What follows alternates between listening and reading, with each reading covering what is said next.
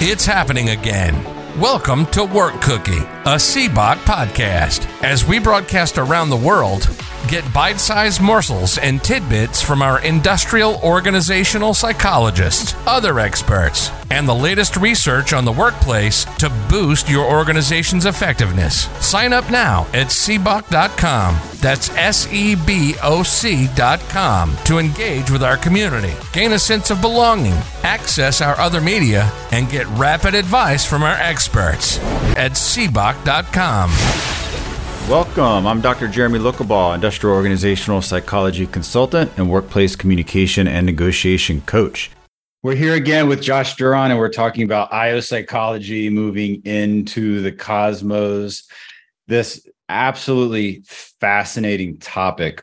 Today, so Josh was kind enough to share his notes with me on a couple of everything from like physical or physiological adaptation issues to space flight participants in terms of space tourism. And all this has implications. I, I i i read over i've been reading over your notes josh and i'm trying to draw these parallels as much as i can for the corporate environment now or the day-to-day labor environment in terms of how does that look with everything that's required for space travel. And then because your notes are so thorough i start thinking of this is going to be workplace so you're going to have, you know, there, there's not just very serious talks of colonizing on the moon. Like that's the next step before we get to Mars. So that is next step. And I just had this thought workman's comp issues for accidents that happen on the moon because we're going to get there. It's just a it's just a matter of time. Yeah. So where I wanted to start because I think this is it's all fascinating when we look at extreme environments and everything that it takes for astronauts to prepare to go into these extreme environments. And my note here was it's a very strange note that I made. How can this type of training be lessened and implemented into corporate to produce XYZ? Could, in fact, this be a new frontier in corporate training? And what I mean by that, astronauts, you know, they're living in you know remote place they have to practice living in remote places they're in antarctica they're doing all this all these skill based things, living together as a group because they have to be in these ice environments, these isolated, confined, and extreme environments. Yeah. What would, and if you prepare for that gravity of a situation and hope that, and hope that you never have to use that training that comes in for those critical moments, but you're at least prepared. And my grandiose, big, hairy uh, idea is what if we train people in the workplace today now for things that will likely never occur for those critical moments? Kind of overtrain because then they'll be that good and they'll fall back to their lowest point of preparation.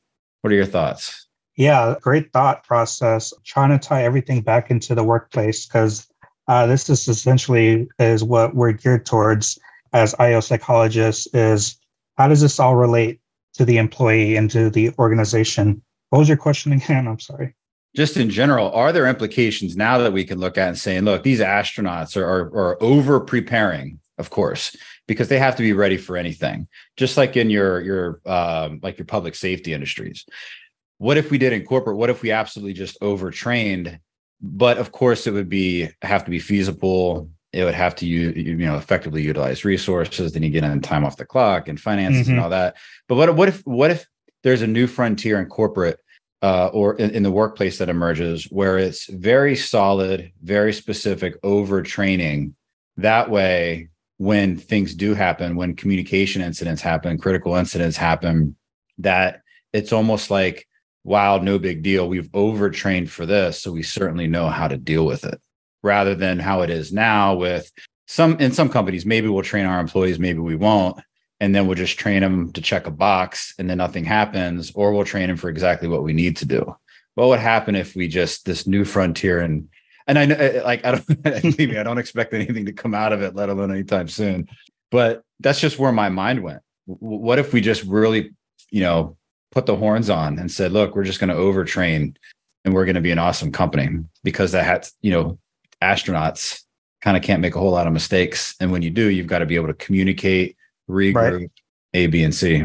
So I think where it's going to really take off in terms of the workplace is human resources is going to start having to place big importance on the selection process rather than the training because you can train every single person on this planet but even then there's still outliers or there's still uh, fundamental things that can't be learned and some of these limitations are is what gets rooted out in the selection process and that enables these uh, candidates to be the likely uh, people in terms of success. So I think uh, human resources will have to be the main focal point of any business or organization. And that leads okay. I like that because that makes me think I'm gonna I'm gonna stick with this overtraining. Let's say that a company said, look, we are gonna go to the overtraining. You've got to have the people that are both psychologically uh, and skill wise equipped to go through that particular level of training which is why when you have like with with your government astronauts they've got to go through a series of you know all the psychological exams uh, you name it they are the best of the best so when you put them in those ice conditions and that training for those isolated confined and extreme environments they're able to do it because they're psychologically equipped. So what you're saying is it's going to be we've got to look at this and, and say hey what can we do now if we parallel this? What can human resources do to really enhance the recruiting process make sure that that talent like we're hiring people that are going to be equipped even if it's just a mindset. Even if you you, you say look we want to hire people that are equ- equipped for this crazy training that we're going to put them through in this organization knowing that there's no crazy training. But it, again it's a mind shift that can help companies identify what they're really looking for in their candidates not so they can not in terms of a reactionary environment but being very proactive with those potential candidates. I want to share a couple of things from your notes just to get back onto the fun astronaut part, just some things. So, astronauts, of course, have to adapt to moving without using their legs and learn new coordination strategies. In short term, so astronauts can lose up to 20% of muscle mass in the short term and up to 50% during long term missions. You've got all kinds of things like bone demineralization that's observed in older adults with osteoporosis that all happens.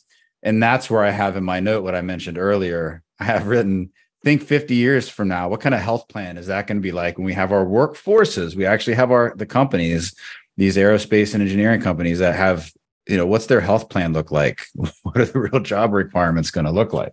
And all in all, we talk about these, ex- you know, everything in the extreme, but in thinking this way, and that's why I urge our audience thinking about this way how can we start to make baby steps and utilize this perspective to make our current work environments better?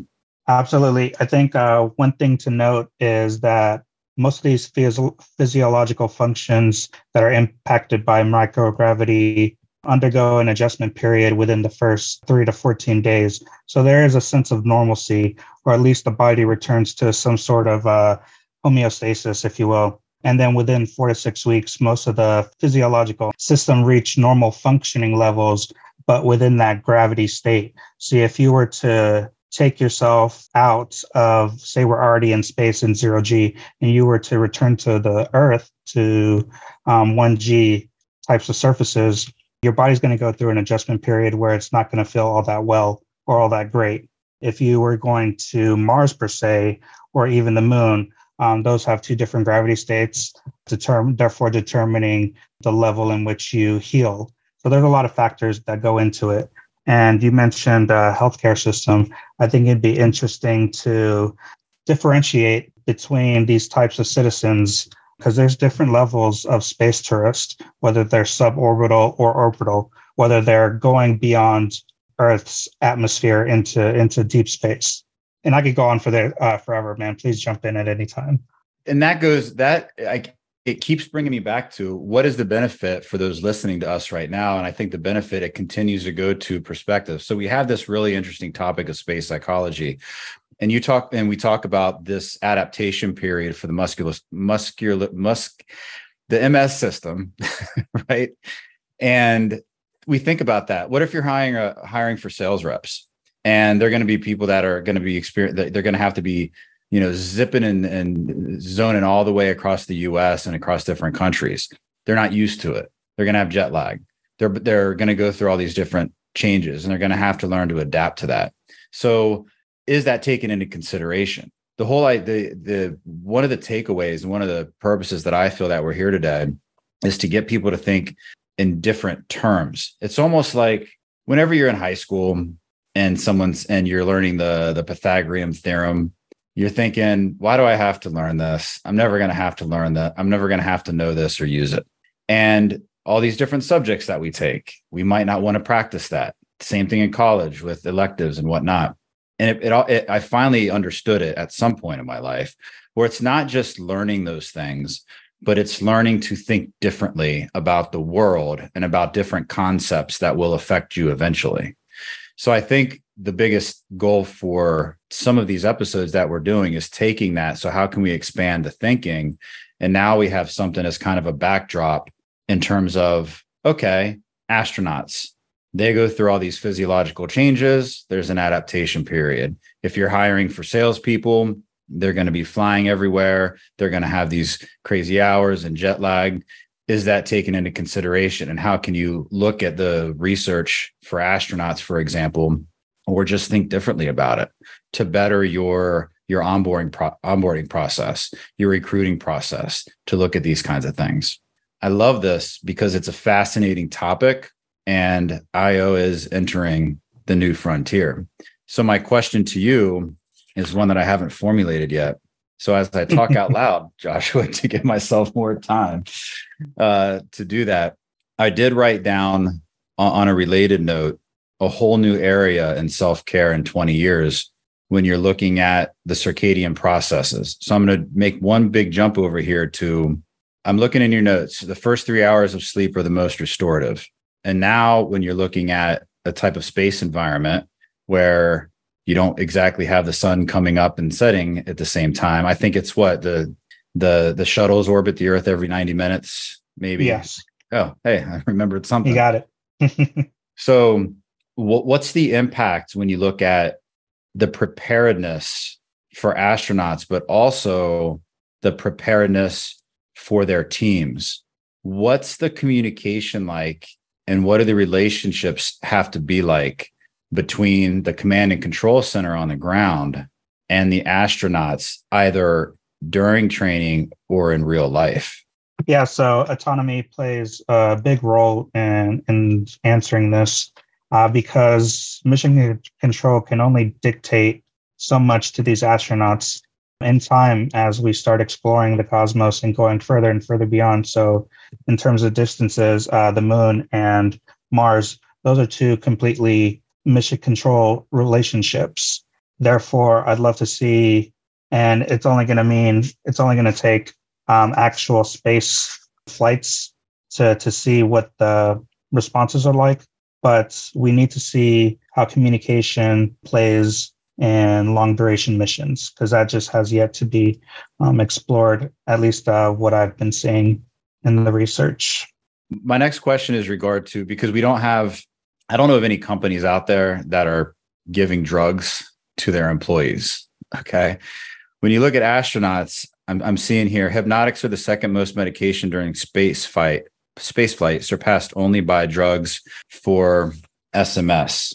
And SMS is the the sleep cycle. No. Yep. No, I'm sorry. It's going to be the space motion sickness. Yes, there we go. So space motion sickness and then hypnotics. I don't know what hypnotics are maybe I live under a rock.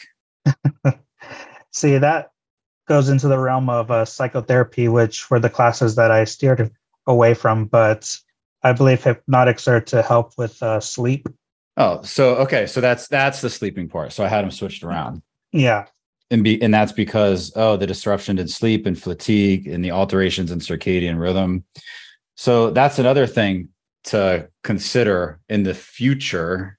How is that going to be how is that going to be handled? Because then you're getting into a whole new realm of responsibility and liability because we're not just going to be talking about these just NASA and your SpaceX and your Blue Origin. There's going to be tons of other companies. You're going to have contractors that are sending just regular workers up there working on these installations and putting together the infrastructure for a space colony. So you're going to have probably nearly every type of profession, A to Z, somehow contributing to that particular environment. It almost blew it almost blows it almost blows your mind about having a colony somewhere else and you're really just transferring what we have here in terms of work, personal life, health, wellness, all that. And it's, it's I mean, I know Joshua, it's as easy as picking a town up and just putting it on the moon. We wish that was that easy. One thing you mentioned, um, just going back to sleep real quick. Um, if future organizations listening and really want to understand what life would be like for these astronauts without any medication, uh, you're looking at increased response times, several laps in simple reaction time tasks, slowing performance in mental arithmetic, and just the impaired working memory functions. All this as a direct response of not having any medication.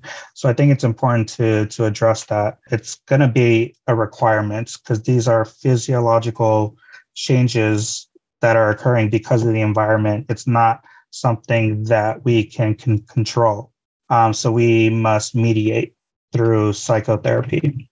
One last before we end this episode, what what can employers do now, knowing that, looking at okay, th- these these hip, these hypnotics can't be forced on someone now. But going back to my sales my salesperson example, knowing that if they are not getting the type of rest, the type of sleep, circadian rhythm is knocked off, jet lag, XYZ, that directly hits performance, memory, reaction time, working memory, everything that's important in that particular role.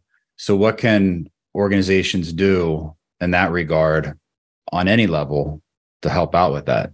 There's definitely countermeasures to address these disorders and ailments along that go along with spaceflight. But I think the issue is they're going to happen.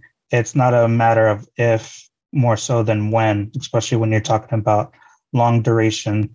So there will be a need to uh, shift the thinking about positive psychology as the main paradigm that we use to, to think about space exploration, only because looking at it from a traditional concept, you're thinking about all of these disorders and illnesses in a negative light. Shifting to a more positive perspective highlights the adaptive nature of all disorders basically. General disorders are are thought of as adaptations to the environment. So I, and i'm going on a tangent here. I think a shift in thinking is one way that we can start looking at how does this relate to the workforce.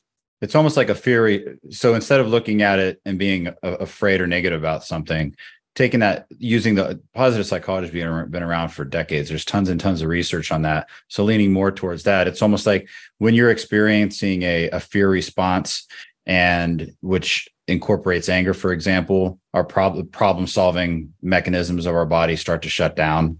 So if we're looking at how can we really solve the problem if we're just com- in complete fear of it rather than how can we look at this in a positive light in order to shift perspective to see how can we and in some cases use it to our advantage these things that are happening. I'm sure they'll figure out ways to, to use it to their advantage because of the adaptations that occur and how can those adaptations actually benefit in other areas of that person's performance and also their work environment well said yeah i have nothing to add to that that was well said it's a good point to end. Thanks everybody for listening. Hit subscribe if you're listening on Spotify, Apple, uh, iTunes. We're pretty much everywhere.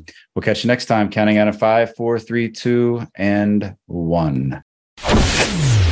Thanks for listening to this episode of Work Cookie, a SEBOC podcast. Don't forget to sign up at seboc.com. That's S E B O C.com to engage with our community, gain a sense of belonging, access our other media, and get rapid advice from experts. Would it be a bad idea to make your most challenging workplace problems go away? At seboc.com.